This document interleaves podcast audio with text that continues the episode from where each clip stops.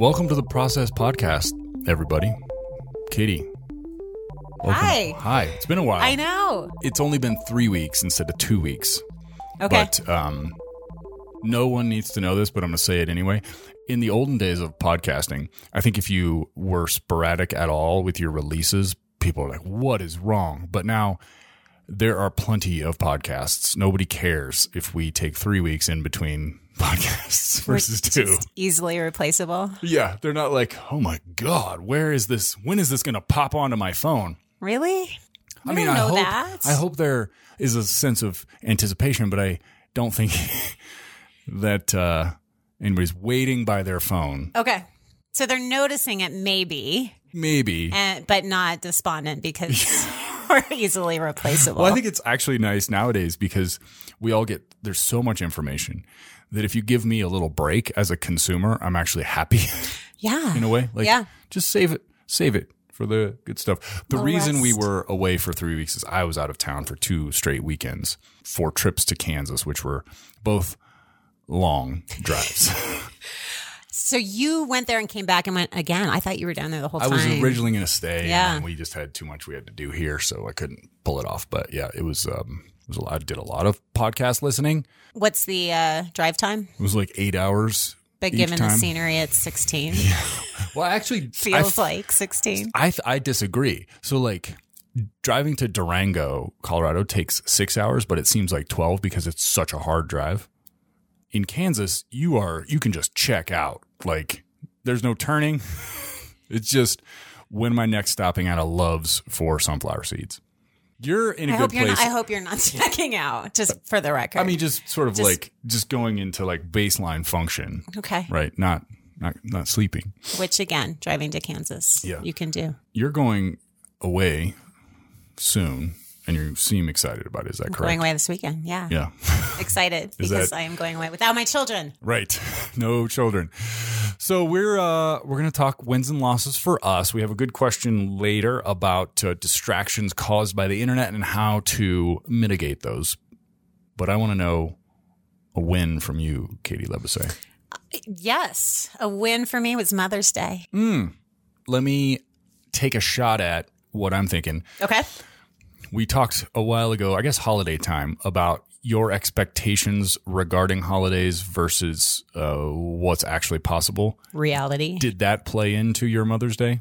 it did not, and that's why it's a win. Oh, okay. Well, so it did, but in a much more functional way. Tell me. So I think even more than holidays, Mother's Day is fraught with emotional landmines because I think the job of parenting, but particularly the job of Mother's Day, it's really hard to not apply this constant filter or lens of I'm underappreciated because Oh, so much does not show up in the box score, right? right. A lot of team rebounds right, exactly. for the uninitiated. in the, uh, I realize nobody knows what that means. For the People uninitiated, probably don't even know what box score means anymore. Right. So in a uh, reading in a basketball box score, there are times when the rebound doesn't seem to go directly to one person, so they just call it a team rebound, and that is very frustrating. If you're like, just get me that extra rebound. I Right. was on the verge of a double double. You could give it to me over the one guy who had one rebound and one to two nobody cares about, but nine to ten. We care about it. Anyway, so team rebounds, a lot of team rebounds and A lot parenting. of team rebounds, right? And because probably with the scoring of that, it's a lack of people paying attention because it's not that there's a lot of time when everybody has their hands on the ball. You can figure it out, but it's Right. just a Yeah, matter of I didn't see it or there's a lot of big 65-year-old. bodies up there. I'm going to put a team rebound Right, down. right. Yeah. So that that is usually the case. Anyway, It's I- usually the case. No, but so it really I was talking to some friends. I've worked with clients in the last couple of weeks about this day in particular, birthdays too, but this day in particular. Mm-hmm. And it, it has to do with a lot of what we were talking about this expectation or the filter we use that we're coming into the day of pretty unappreciated here. Here is a day to appreciate me. So you better bring it on this day. you better bring it. And that's where we all fail. Bring it. And if somebody doesn't plan the day or read my mind or figure out what I want and what how I will feel appreciated, we are disappointed. And so there's always this discrepancy, even if somebody tries their hardest of, oh my, they know I don't like that. Or they know me enough. Don't they know this is what I want to do? Mm. And it's I think when people think about well, why don't you just tell them like this is my day, this is what I want to have happen? There, there's often this default of, well, that's just one more thing I have to do and plan and manage, and shouldn't somebody else be caring and and thinking about that and appreciating me? And that's the problem. Mm-hmm. So, how did you? What was the win with regard? So, So the win was to- challenging that belief, right? Okay. So somebody not reading my mind, somebody not knowing exactly what to do for me is not they don't care. They're not paying attention. They're they should know, Mm-hmm. right? It is it's really hard to figure out what somebody wants. Right. And even if you do put some effort in, there's always going to be this sense of, oh, well, that was sweet and yet, but.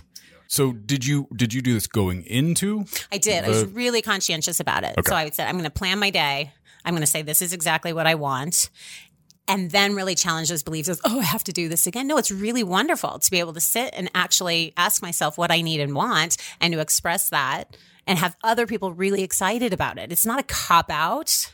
They can do it and they can do it well. And it mm-hmm. just alleviates a lot of nonsense. But here was the missing piece for me, right? Because it's tough to go there. If it is tough to go there, I should say, it means we are not honoring something that feels really invalidating for us about that. We're not honoring that initial story. So, why do I have a filter of I'm being dismissed, I'm not being appreciated? Oh, yeah. I mean, that's a big core one. I think I talk about that one all the time in here. That's a core one for me. I mean, that's early experience. Where did that come? Um, you know, my genetic flaw in my dad's eyes of not having a Y chromosome, right? Right. So that's where it comes from. Let me really look at that. Mm-hmm. And instead of having that expectation of other people appreciating me, I got up early and I spent 20 minutes writing about how I appreciate myself as a mother. So it mm. was that self appreciation. Mm-hmm. Felt really good, less of a need for others. And then then I had this clear view of everything that they were doing, even if it wasn't great or not executed Yeah. As well as I would have hoped. Yeah, I mean, uh, one thing I noticed is even as you were talking about taking that time to write about it yourself, your eyes kind of lit up, and there was that excitement of like I treated myself to this, and I didn't have to rely on someone else. anything external. And then when that comes, it's just icing and it's nice. Mm-hmm. And if it doesn't come, oh wow. Do you think I'm going to step out onto a, a lily pad here? Do you think that some of that sense of not asking people is also, in a way, a form of self sabotage that is, I don't deserve to have exactly what I want? I think absolutely. Okay. Yeah. And it feels painful to have to ask for what I need and want. And then that goes back to early experiences of when I said, I need or want, or I Mm-hmm. said, life's unfair, or I want this. Ugh, I can't get everything you want. Like, yeah, t- life's unfair. All of these really well intentioned messages, but again, that get experienced as invalidation deep down that fuel a lot of that for us. because I, I do think that sometimes it's nice to it's like this interesting control mechanism where if you say i'm not you don't say this but you go through this routine of i'm not going to ask and therefore people will disappoint me and then that will meet up with the expectations i already have and that will actually be a form of control it's a form of control and Right. it's a form of comfort. You, yeah, you Yeah. nailed it. You know, it's painful, but painful, we're but it's- controlling the situation. Absolutely. It's the reinforcement that we're right, which is very safe Mm-hmm. and controlling. And again, when you have wherever the what however the invalidation is taking form inside it's it's it's some experience that you weren't allowed to have or emotion you weren't allowed to express and therefore let out it goes if you know fades away. It's all of this invalidation and emotional dysfunction trapped inside of us. So mm-hmm. not only do we create these lenses and stories and actually look for the evidence in the world to back that up because that makes most sense to us. But it's also an avenue where I can get out this ugh, core mm. belief of I'm just going to mm-hmm. be dismissed and really create scenarios or find that evidence. So yeah, how did this go over with your family Oh, they were thrilled. Hmm. Absolutely thrilled. So To there's no have the- guessing work. I Yeah. know what to do. Everybody wants to do do things for people they care about, but there's always again this worry, you know, what if I stumble or fail or right yeah so it went over really well. Yeah, that's that's so interesting because we are taught that we should be able to figure these things out or guess at it, right? And then that rarely goes according to plan. And that shows that somebody really cares or they're paying attention. That's one of my greatest reframes I'm most proud of with Mm. John, my husband, Mm-hmm. is this early feeling of, again, given this sort of core landmine, emotional landmine for me of, oh, somebody's not appreciating me or someone's not paying attention or I'm being dismissed is John is a lot of things, but he's not um, always really attentive to detail and therefore doesn't encode a lot of things and therefore remember a lot of things in detail. So when he would say, Oh my gosh, I really like that shirt. Is that new? No, I've actually had that since before you were in the picture. I've worn it a hundred times. A really convenient lens for me would be, Oh my gosh, he just doesn't care. He has so much else going on. He's not even paying attention. And such a good reframe for me is oh, how awesome is it that he is not paying attention or remembering a lot of things because he never remembers that I'm wrong when I made a mistake or fool out of myself. It just goes away. right. He can't actually remember that that shirt had ketchup on it once. Totally. Like, totally. doesn't- it's fraying. He doesn't care. He, oh, it Right. looks great. It looks nice. Right, yeah. right. Who are you? Who are you again? This makes me think about uh, one thing I read about writing once, which was that when you are a uh, young or f- early writer, um, oftentimes you will obscure from the reader what the character's objective is, thinking that you need to surprise them. And I still go through this a lot. They, a smart person uh, was writing about this and said, if in doubt, just come out and say it. Say, my character needs to get home on time. And then now, what are the obstacles to getting home on time? There's a car crash, or there's a phone call, or whatever it might be. But when you're um, not a very good writer, you are sheepish about defining what the character needs, thinking that that will make it artful, and often it loses the reader. Now you can get a little more artful with that of like, well, I told a person in a phone call or in dialogue what that person needed to accomplish, right? It doesn't have to be completely, hey, reader, this is Explicit, what. yeah. But I think that is similar to what we're talking about. Like we like to, we like this romantic idea that our partner or parent or whatever would be able to just read our mind and come up with this answer. But as we age, we start to realize like, oh, they've got their own stuff going on. Amazing. Yeah. They're reading a hundred books at once and they need me to just come out and Be say, really clear. yeah, Yeah. like The- this is what this character that you're living with needs out of life right now. Yes, yes, absolutely. And that's, I think- otherwise it's just unnecessary confusion, and people get frustrated by that. People get anxious Mm-hmm. with that, whether you're reading and you're not really following it. Yeah. How will this lesson get codified for you? I think just the reinforcement of how well it went, how Mm, like little the- drama. It was just nice. It just it, it felt I was so much more present and able to enjoy everything about that day. It was one of my favorite days in a while. And we didn't I mean it wasn't chock full with amazing activities, but it Mm-hmm. was just taking that layer off. One less thing I was carrying around in the day that made me really present, made me really be able to enjoy it. And I think that in and of itself was really reinforcing. Right. Great. I love it. So my my win uh, the two trips to Kansas one was for a family reunion that was long delayed. It was supposed to be 2 years ago and of course got pushed back. Um, and then the second was a trip to Caldwell, Kansas, home of our friend Scott Schaefer. Um, where I opened for him. Does he have a statue there yet? It should. Yeah, both Schaefer boys should have a statue there at this point. Is there They're a the town square? Favorite sons. Yeah. Um, so win one win was uh, the family reunion, as all of these things will often do. Started off a little awkwardly in that I kind of forgot what to talk about with certain people. You know, like people you haven't seen in 10 years, you're like, how do I relate to this person again? On what level or what context do we talk about things? Because a lot of those people I've only seen maybe six times in my life, right? So finding, figuring out how do we build the connective tissue of Okay. conversation, right? So at first I was wondering, are we going to get there? Is this a complete waste of time? What what have we done? Why did I drive here? But I noticed the second evening, uh, we were sitting around the fire. My mom did a great job of finding this very cool ranch where we hosted the Saturday activities.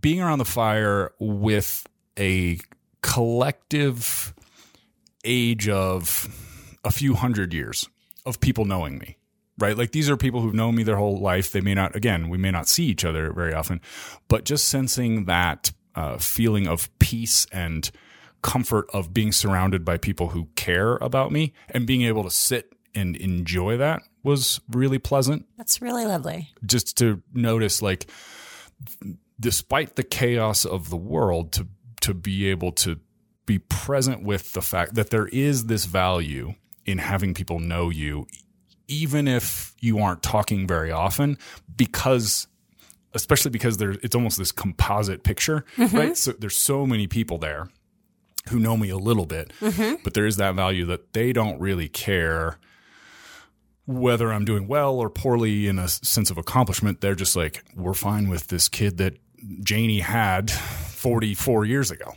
Because in your mind, through that lens, they're family and they know me and they have to care, or I've experienced that with them. Well, I think it was it was more just that I have been out on a limb in a lot of my life, like living in foreign countries, having to make new friends, loving that experience mm-hmm. to a large degree, but also not allowing myself some of that easing back into the nest of family, friends, etc. Um, so I think just reminding me that that is a value of mine and also something worth pursuing in my world. Yes. I love that. And I guess what I was getting at is because there, there's a lot of people, no matter what crowd they're in, family, friends, people they don't know, where the lens is so much people don't understand me or even mm. I've been with them forever, but people won't ever really get me. Mm-hmm. Um, or even my family, especially doesn't get me. people I've been able to become mm-hmm. friends with and have relationships as an adult get me more. But it's really about that. And again, that internal lens you have of here, this is who I am. I am comfortable with who I am mm-hmm. and I feel genuine and authentic. And this is a space that really celebrates that because there's this history, there's this patchwork of, of perceptions of knowing me, um, which I think is really lovely.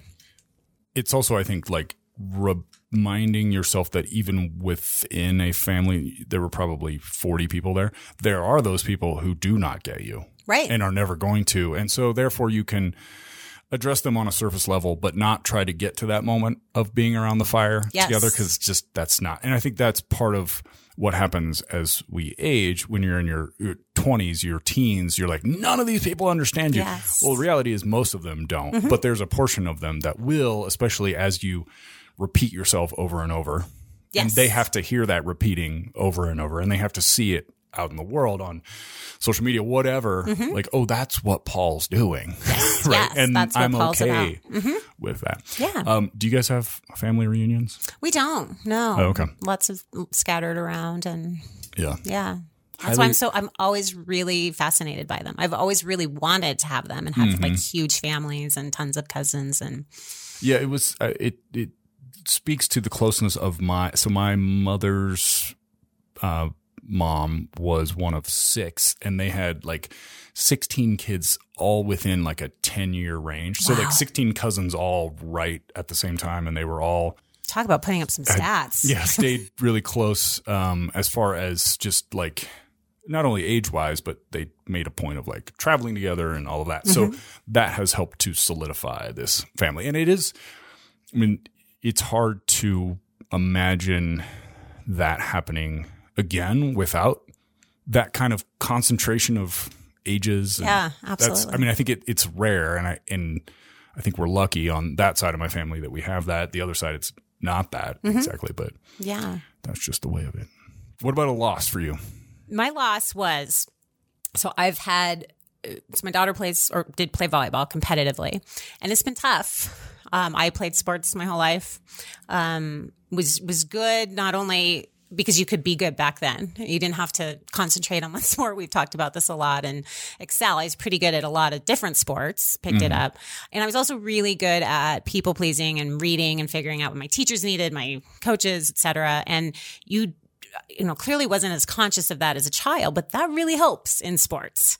Um, unless, of course, you're the star athlete and it doesn't matter. You can act however you want. Mm. But it's been really interesting going through that with my daughter, who does not have that people pleasing gene, which I've at first caused me a lot of anxiety. Um, and now I've grown to appreciate how amazing and wonderful it is and trying to reinforce that. Um, there's a balance. You don't want to be right, not right. being able to get along in society. And, and she is, but it's just a much more authentic way of showing up. And it really came up this year. There's, it was a tough year. Coaches, some really, um, really questionable behavior and she really um, I was so proud of her, basically said, This isn't okay.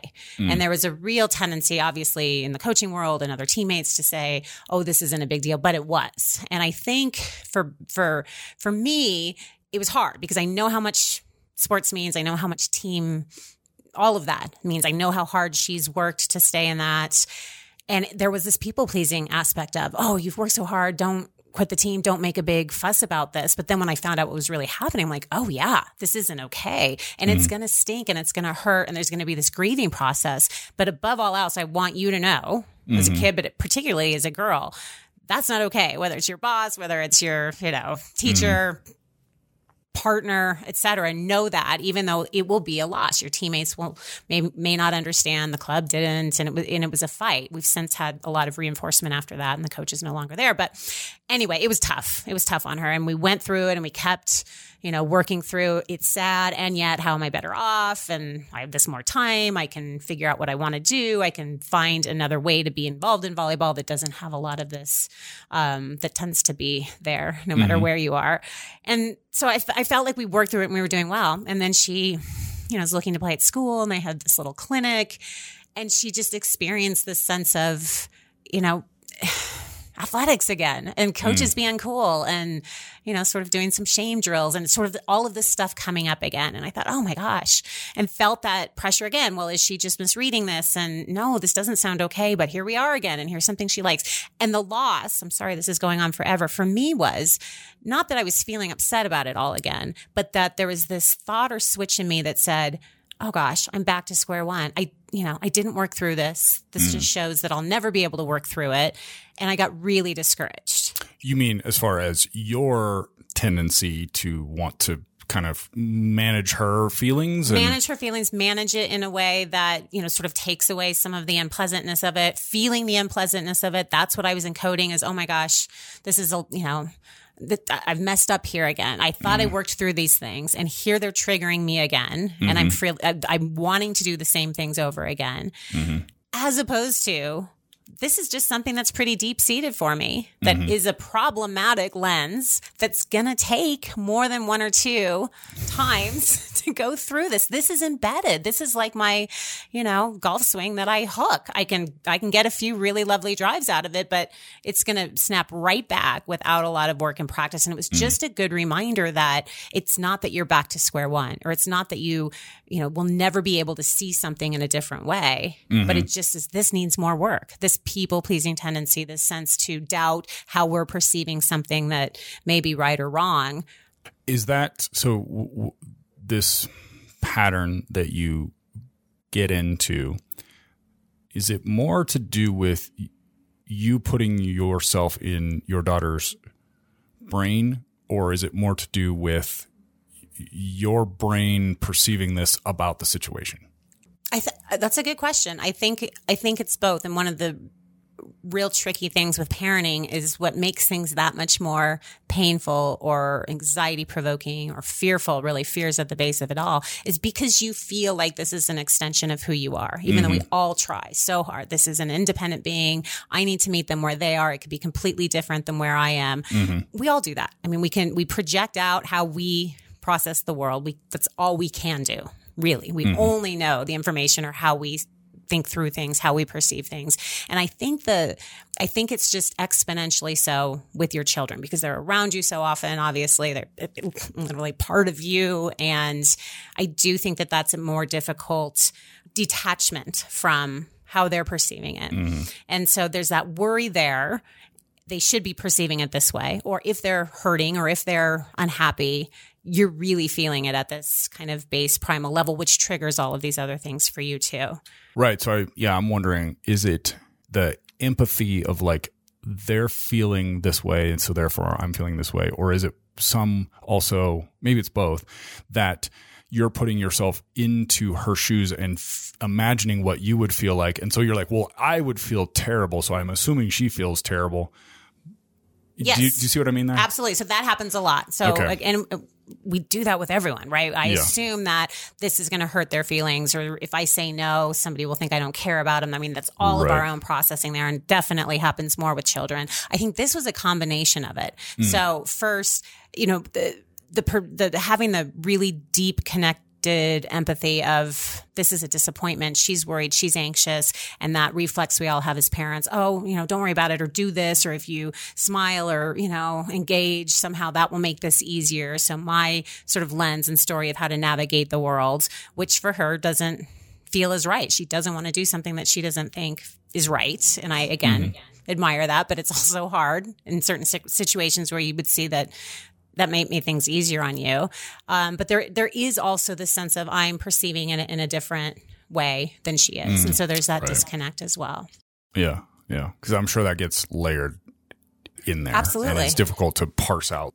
The closest I can come to this is I do have a brother who's 12 years younger than I am, who uh, I did a, a little bit of parenting for because my parents were kind of done with parenting. at that point. Understandably, and additionally, all of my brothers played at least college basketball, right? So there was this uh, sports piece, like that's a little bit related, um, where especially by the time my youngest brother was moving through high school, aiming toward college, I'd already been a professional basketball player for a decade, right? So I kind of knew a lot of the steps that he was going to have to take in order to get to that. And so it was hard to keep my mouth shut. I think it was easier because it was just a brother and not a child. But I can remember that um, discomfort of sa- wanting to say, just like, if you want X, you're going to have to do A through what's the letter before X? W. um, yes, and having to like understand because you can kind of see the future in a way that is alarming. You know, you're like, I know how this story ends for you, and I don't think you're going to like that conclusion based on where we are right now. But unfortunately, you're going to have to live the story, and you hearing it from me isn't going to help, yeah, which is it's so Hard spot to frustrating. yeah, you see it. yeah. I've lived your pain. Let me help you. right. Yeah, I don't want you to have to feel this, but I do. I mean, I, I'm sure it's very different, especially brother on brother too, where there's also the a part of me that was just like, "Sorry, dude, you're gonna have to figure this out Mm-hmm. on your own," um, and that that's gonna be the way you learn this. And so much of it is just paying attention. Again, the more we can not assume and go into that future forecasting, tell, we can't know that that's the right path. Our path is the right path, but not assuming that we know what our children, our partners, our brothers are needing or wanting. So if he came to you and said, "Oh my gosh, this is so frustrating. What do I do?" That's a whole different scenario than, right. "Oh, this stinks," or "Oh, I'm upset," right. and it's, "Oh yeah, I get it." And how can I help? And that's Yeah. so hard. Again, when you feel like you have this, you feel like you have the information that will help somebody, Mm-hmm. but just disseminating information if somebody is not able to hear it, really you mentioned um, unhelpful. You mentioned people pleasing and and how um, useful that is in in team situations. So we have talked a lot on this podcast about the dangers of people pleasing, but I also think that there are there are a lot of advantages of people pleasing behaviors that we often forget because you and I are talking often about our own tendency to people please, and so we're trying to kind of crank that down from eleven back to a nine, right? On a scale from one to ten, easy scale this time. Thank you. Um, but as you were Universally talking, understood scale. yes, as you were talking about that, I was thinking about how vital to my basketball career people pleasing was because a lot of times I was undersized or I was kind of under regarded, but I had this kind of Jedi superpower for being able to land in Spain ask a bunch of questions, try to speak as much Spanish as possible, be as kind as I could to everybody just by default. And I'm confident because people told me this. Right, that right. that kept me in jobs, right? Totally. That they would be like, you're so different from most of the Americans because you're actually trying the food and you're, you know, going out with us and you're going to Hagia Sophia when we're in t- Istanbul with us, whereas the rest of your predecessors would don't even know what country we're in. And it it was a in a way it's a manipulation tactic, One hundred percent. right? Yep. Like I'm as long as you know that and understand that, as long as we're good with that, yeah, right, like I I knew like I'm I'm on a short leash here. Mm-hmm. I may have some bad games, so I had better make up for that by making sure that everybody here wants me around. Yeah. you know. So I think, I guess as a way to put a button on that, I was just that just sort of spun me out into thinking about how we're talking all the time about the negatives of people pleasing, but we should not dismiss there's a lot of value in of it sometimes. uh, again, the litmus test is what is the impact. So if Mm-hmm. the impact on me, it's making me anxious, it's making me feel inauthentic, it's making me cause any kind of painful, discomforting state at all. That's when you look at it, challenge Right. it. If it's yeah, this is this is reinforcing. I'm connecting with people. It's it's a real skill to have. And the other thing is, you have that skill or you don't. A lot of people don't have that skill. Hmm and it, it it's either being able to sort of navigate socially that's a that's a social cognitive skill or even you know wanting to or understanding the worth of that. And to be able to be forcing people without that skill or that don't need or want that skill hmm into that is really problematic as well. Yeah, I, I would think too that one of the tricky parts with parenting of somebody who maybe is not a people pleaser is it's wanting not to wired that way is wanting to warn them like this is a way to be, but it's going to put a lot of pressure on your performance, accomplishments, right etc. Right, Yes. like because that's that's the other you know like having that people pleasing skill makes up for some potential lack of talent or whatever the other thing is it's useful yes because people will kind of give you the benefit of the doubt it Yeah. does put a lot of, i mean i i talked i've talked before about how people like to think that professional athletes are of the I always think of like Isaiah Rider. You remember him? J.R. Rider. He was oh yeah sort yeah, yeah. of spectacular, but a pain in the ass. Um, Allen Iverson's kind of in this mold, right? Of like not particularly interested in doing what the party wants. Watch it. I love Allen Iverson. Well, which is I have great. an AI story, and But- he is dear to my heart. But Do the not cast aspersions. So you can get away with that if you are amazing. But there are if very we're talking few about people. practice, not a game, There Not are very game. few people Practice. who are that good. And the I, what I found interesting about the NBA was it actually shook out a lot of the assholes. Yeah. Like you would think that it would be a bunch of assholes, but it's actually not. It's it's a lot of kind of dull humans a lot of the time, but everybody generally shows up on time. Everybody will look you in the eye. That's a, a coach told me that once when I was very young was like, I don't care if you understand what I'm saying, but if you look me in the eye and nod, that's all I need. Mm-hmm, right. Mm-hmm. And there's a lot of guys that make it to those top levels who will look you in the eye and nod. Mm-hmm. You- They may not really be bought in, but at least they'll give you that feedback of like, That's a good point. And again, where I go to, the goal for all of us is authenticity and genuineness. And so if that is a skill and that's a skill that doesn't cause you a lot of pain, great. And you look for ways in your life, you're in the NBA, for example, hopefully, or in another area will that where that would serve you, Mm-hmm. knowing that that's not a skill you may have or it doesn't come naturally also helps as opposed Right. to learning to mask or to pretend or to be something that you're not and get into then an environment where that's needed to survive. There are areas where you don't need that people pleasing skill to Yeah. survive. And even like There just aren't a as lot of something them, there's- Yeah, but it's and it, and it's how you're defining people pleasing too, to the Mm-hmm. extent of or at the expense of me, or you know, somebody's straightforward and honest with me. They Mm-hmm. may not be trying to please me. I appreciate that, right? And so there's well, one of the there's tricky gradations of that. one of the tricky things is I would say it's actually more and more valuable all the time because soft skills have become even more valuable because we can teach machines how to do the stand in front of the machine and like just punch the button, you know? So it's it's it's an interesting we could do an entire podcast mm-hmm. Mm-hmm. series on like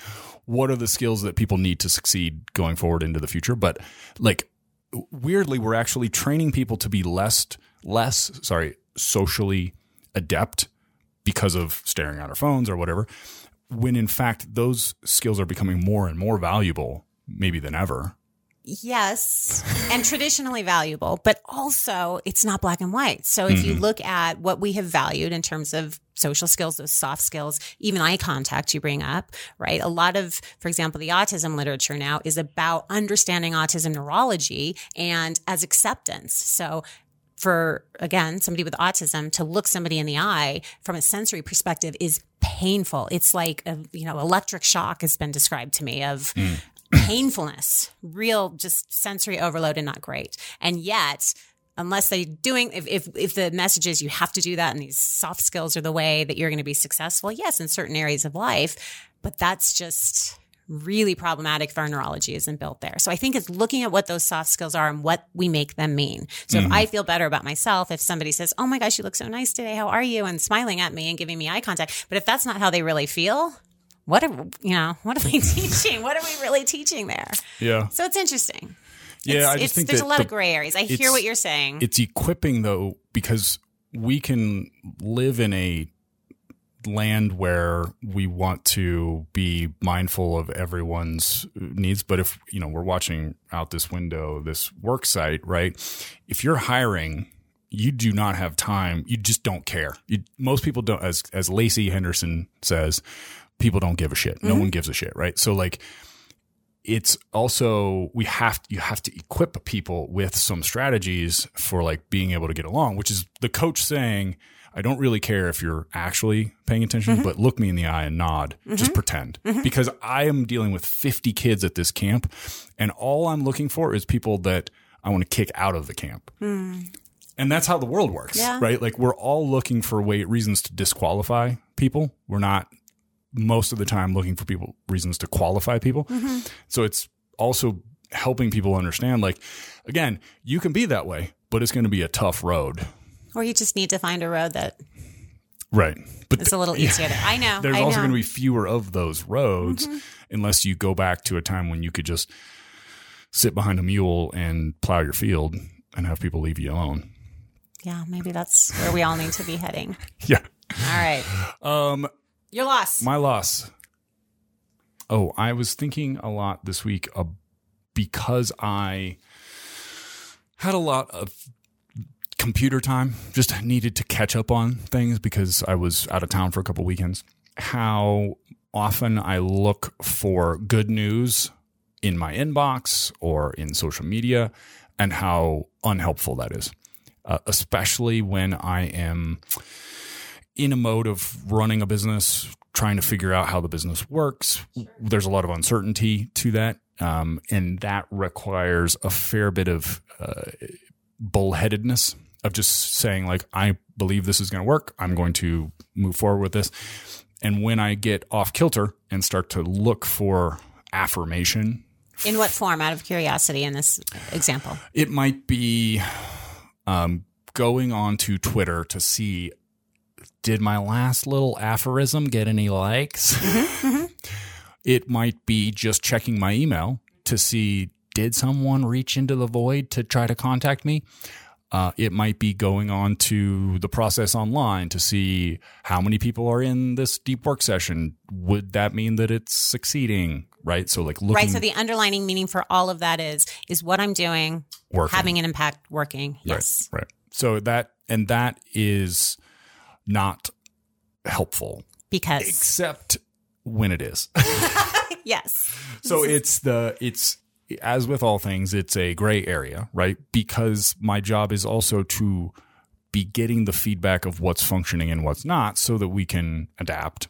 Because the impact again is The if impact it's not there, if it's not in the way. Right. I- It's the it's that the impact is that it w- is mostly derailing Mm-hmm. and not particularly helpful. right. So it's also, I think, learning strategies for how do I take that power away from myself which is actually going to interestingly, I think, dovetail with our question we get. and how to empower yourself. So here, Mm-hmm. so you give me your takeaway, and I'm going to give you my.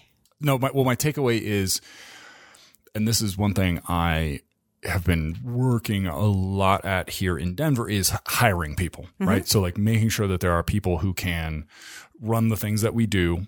Uh, some of that being necessary so that I am not in the weeds of is there three people in the session or is there six? Because it doesn't matter most of the time. Mm-hmm. But I do need to check in from a kind of spot check standpoint from time to time. That's different, right? Than mm-hmm. The affirmation piece of this is working, this Mm-hmm. Right. Mm-hmm. is meaningful, what I'm doing. Yeah. Um, seeking feedback that what I'm doing is functional. Yeah, external validation. We're human. It always feels good. Mm-hmm. And here would be my recommendation from an empowerment standpoint. So, Mm-hmm. what we need and want, and we're seeking for for other people. I want people to honor my Mm. accomplishments, honor my effort, honor the fact that this is important and what I'm doing. That's your prescription Mm-hmm. for what I need to do for myself. So you get up, may not be Mother's Day, but you spend 10 minutes and say, what am I doing what, that's working? What am I doing that's meaningful? How is this meaningful? How is it working? And it's not about just again this Pollyanna spin, but what is the impact when you actually find and look for this evidence internally, genuine, authentic evidence that this is working or I feel like this is important? What's the impact on you emotionally?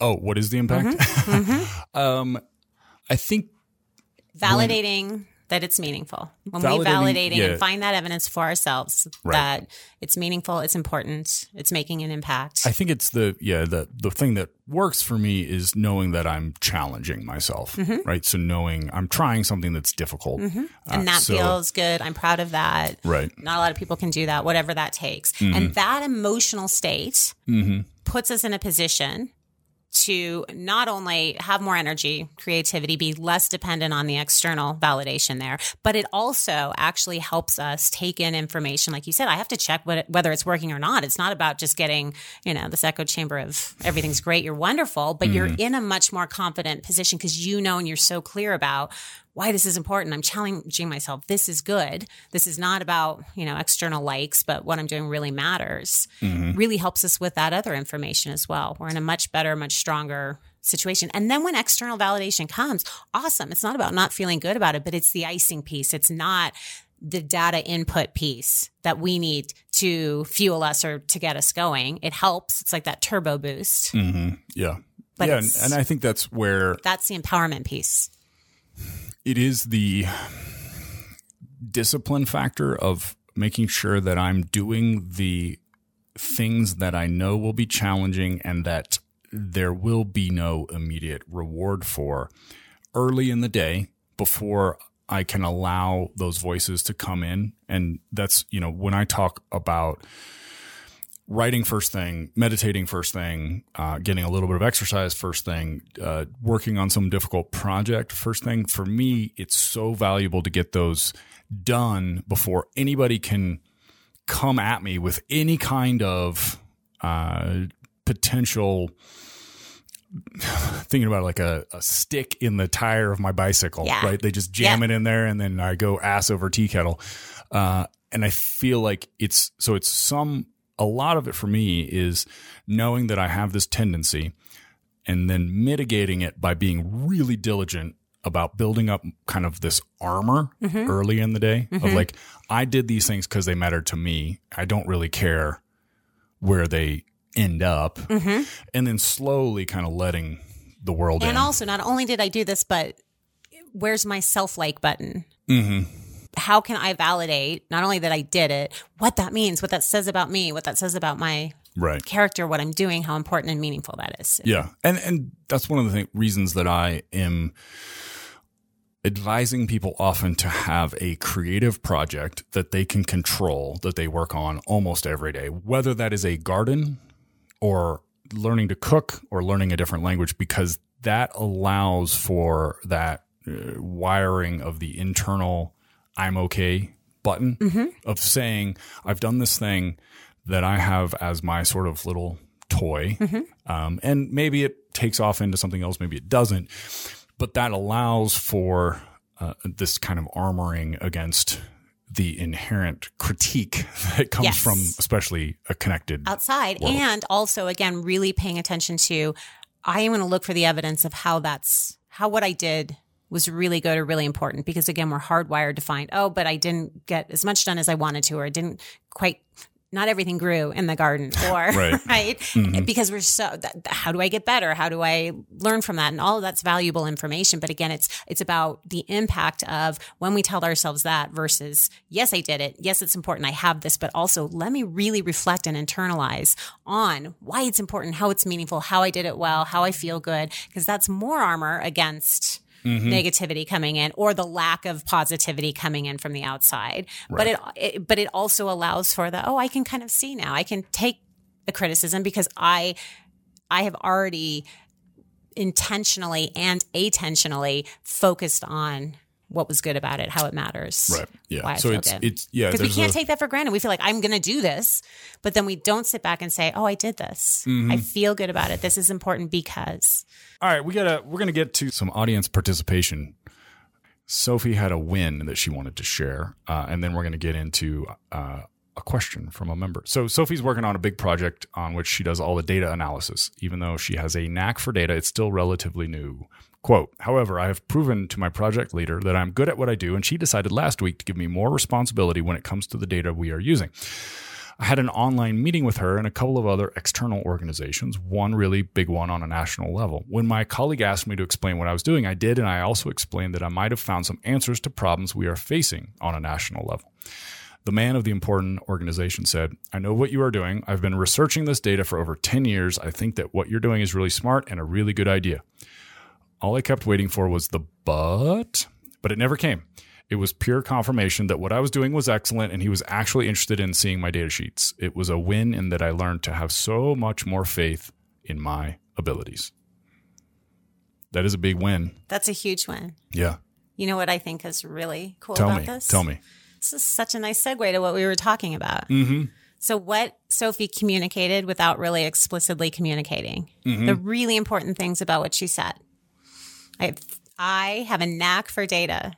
I'm good at what I do. Mm. That is there at her core, Mm-hmm. even though it was couched in, I proved myself as being good to my project leader and then to the important man or the man of the important organization. Mm-hmm. Again, when that external validation came, awesome, lovely, all of us. It's, I mean, it's just validating. We're human, but that's the icing for Sophie. If she didn't know she was good at what she did, if mm-hmm. she didn't know that she could do something, find something new, be really smart, have a good idea internally, A, she wouldn't have been put in that position. She mm-hmm. wouldn't have put, probably executed as well when we're, you know, just paralyzed with insecurity. We don't often get in those positions. Or if we do and we receive information from somebody outside that says you did a great job, do we believe it? Does it resonate? It resonated. This lovely external icing added uh, win or validation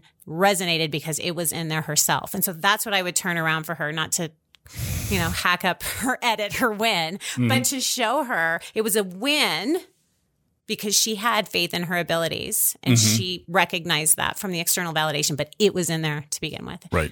right? The validation, you know, she, she didn't learn. She was good at what she did because of other people telling her. Right.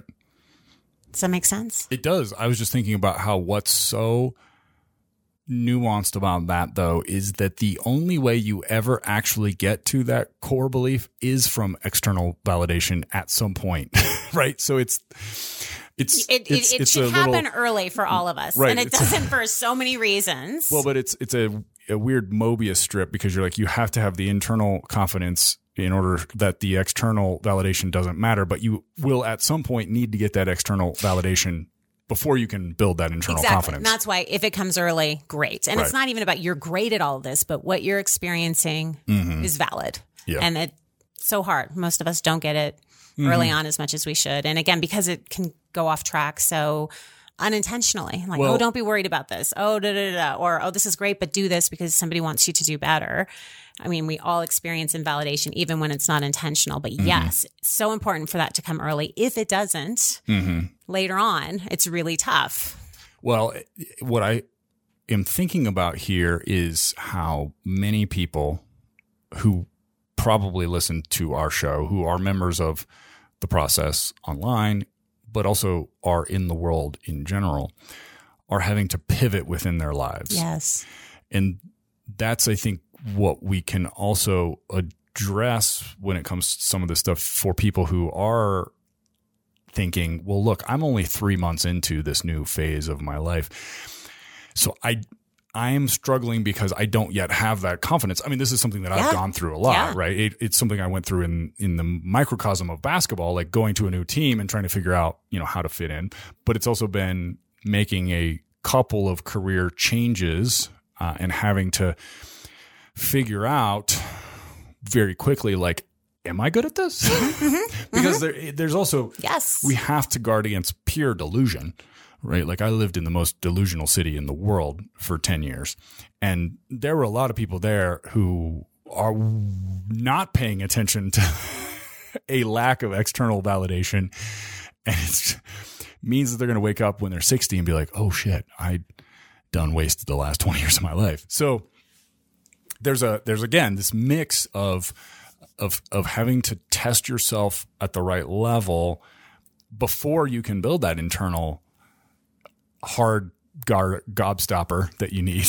Yes. And again, but so much of it is what you teach, and that is this process, and that my Right. confidence isn't going to come because I achieved this or I did it really well, or other people are, are telling me I did it really well. But really finding that it becomes our job, particularly if we didn't get it early on, later on, unfortunately. And it's how did I do this well? Or how maybe is this not really where I need to be? yeah. Um, and yeah, I mean, external validation always helps right. um, but it's it, we can't really bullshit ourselves. I mean, I know you said there's a whole land out that out west that do, but yeah, deep down we really know. We really know. Well, I guess that's probably why it's so valuable when you are young to try myriad different things because uh, as we were saying, you can't bullshit yourself even when bullshit. Nope. You can't bullshit yourself even when you're an eight. Like Yeah. I remember Yeah. lots of things where I was like, I, this piano thing ain't getting it. Like I, Mm-hmm. Yeah. I mean, I, I tend to believe that most people can learn lots of things, but there are certain things that just make our heart sing. And for me, piano Did not. wasn't it, right? It was just like I'm taking the lessons and I'm practicing, but I'm getting nowhere. And so it there was a point where I had to recognize I am bullshitting myself. Mm-hmm. This it's not going to happen. Yeah. And I think one of the things that you know to tie this maybe back to even what you were talking about with the emphasis now on specialization early for kids that's robbing them of the ability to figure out what they're actually good at because that will lead to adaptability Absolutely. later, Yeah. right? It's not just about, well, you're going to be the best tennis player. Did tennis make your heart sing briefly? Now you know what that feeling is. Nowadays, you're trying to be a graphic designer. It's not making your heart sing. You know what that feels like, so go do something else. Right. Exactly. Because then effortlessly you mm-hmm. are motivated, productive, loving what you're doing. right. Yeah. So I think Yeah. We need kids to do lots of things. Uh, ask us a question, Katie. I, you have. I uh, have a question that isn't about myself, but about something that I am observing in others. I would like to know what suggestions you have for navigating the distraction of the World Wide Web. Specifically, how do you create boundaries for yourself when working on an electronic device that has the capacity to connect you to the universe? good question. Yes, Paul, what do you say? Milagrosa M. Uh, and that's, you know, at the core of what we talk about, right? Is how do we not only prevent distractions, but to the point of maybe what has become the theme of this particular episode, how do you manage this, especially when you're having to create this white hot core? Now the gobstopper has a white hot core, which doesn't sound like something you should suck on. uh, but how do you create that like white hot core of concentration to put your mouth on? Magma. Um, Liquid magma. because that's what I mean. That's the the issue with distraction is that you know if you were just sitting there, you had a, a day where you're like, I don't have to accomplish anything. great. Be as distracted as you want. The, the issue is always like we want to get stuff done and we want to not get spun out by all of these distractions. Yes. Um, and I think I, maybe what she's asking about is like a lot of the devices that we use to work are also the devices that distract us. Yeah. So how do we fix that? For, yes, from a, a, a purely logistical standpoint. right. And I, th- I mean, I think like in the in the very functional, it is of course whittling it way down and then building it back up. Right. So deleting all of the things first and then seeing like which of these do I actually miss. But I think what you would appreciate though is the awareness piece of how do these actually make me feel? How do I actually feel after distracting myself? Yes. Right. As because that's the only way it sticks. So I, I think that's tying into my loss from earlier about seeking affirmation from online. What I'm starting to pay attention to is did it make me feel good to go check to see how many books I sold today? Yeah. No, it did Yeah. not. so therefore, I'm not going to do that tomorrow, Yeah. right? Or, or I'm going, but I'm going to make a schedule for myself. I can do it on Saturday or whatever it is. Yeah. Um, and I think that's hard work. It also is work that has to be renewed all the time. yes. Unfortunately. Yes. It's that it's the intentionality piece. I like I mean, I broke my phone and there was some syncing issues. I will just say it was external. It wasn't user error. It was, but I had to re- download all my new apps. It was lo- it's lovely because like I, ah. a I don't even remember half the stuff I have, and so you don't miss it. But it's really adding back in what is meaningful, what exactly that point you made, what makes me feel not great, what makes me feel okay, making that connection, but being really intentional about it and notifications. I'm going to turn them off. I'm going to schedule a time where I'm going to do my email. I'm going to schedule a time where I'm going to look at my texts. So we just have those really intentionally pre planned, pre thought out boundaries. And then I love it. Yes. Awareness of how do I feel if I've let that take control over me or if it's something that I didn't kind of plan out ahead of time. If I'm reacting and not intentionally responding to. Right. I, I do think too that it's um, figuring out what are things in your life that you really enjoy that are portable that are not those things. So for me, as an example, um, I've noticed that we no longer live in the era of peak TV. There was there was like an idea for a while, like we live in the time of peak TV. Television is sucks again, which is fine. They have figured out how to like stretch everything into 10 episodes when it should have just been a movie. And so a lot of the TV that I get a hold of, I'm like, this is not, I am not enjoying this. But I, but I, I still love the idea of peak TV. Do you know what I mean? yeah. So like I, I loved, um, House of Cards, for example. I felt like that was a, or of course Game of Thrones. There are all these things that were like big shows where it felt like each episode actually had a point and all this. I don't think we live in that time as much anymore. So I have filler. noticed, yeah. So I've noticed that like I don't get very much enjoyment out of watching television anymore. Now this is not exactly the internet, but I think where I'm going is last night I got home from working sessions here in Denver. It was 9:30. I was tired but kind of wired from running the stuff. I knew it was going to take me an hour and a half to sort of settle down. Normally, I think I would put on an episode of some some show and just kind of like zone out. But I made a deal with myself because I had when I was on my trip to Kansas the second time, I stopped in Dodge City, Kansas at the Boot Hill Distillery, which was I had the best time there. They like showed me all of their like bourbons and and I got to know everybody in the bar and it was amazing. So I bought a bottle of whiskey from that place.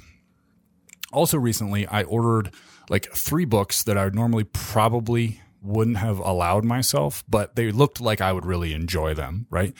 So instead of watching TV last night, I was like you can have a whiskey from this place that you like and you can read this new book that just came in the mail right? So finding mm-hmm, that mm-hmm. alternative thing to do Yeah. that also then brought me joy in a different way that wasn't just sliding into that same rut. Yes, I, right? I, a I'm not doing something that causes me misery.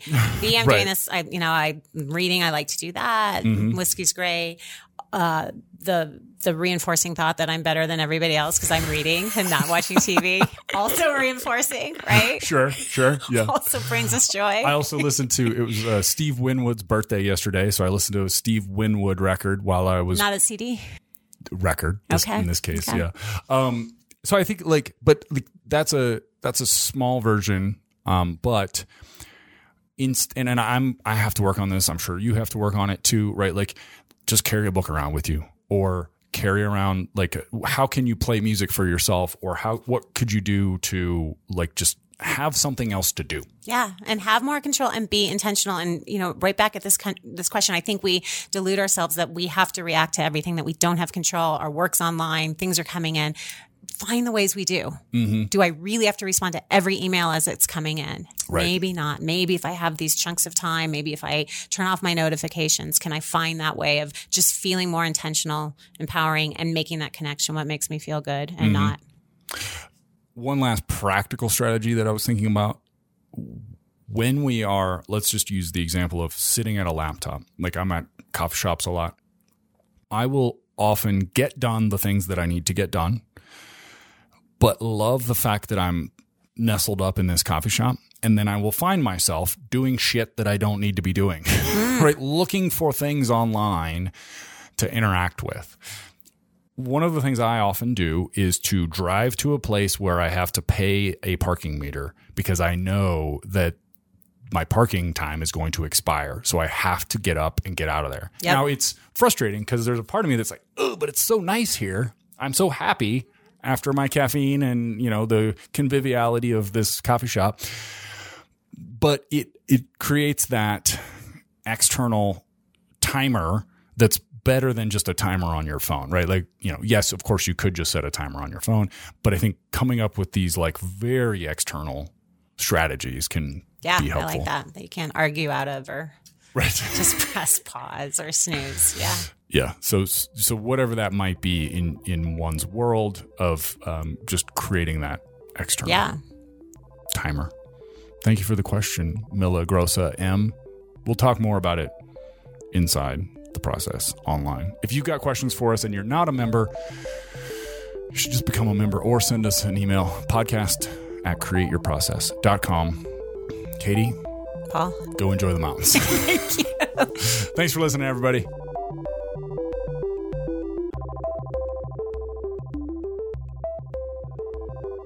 Hey, friends.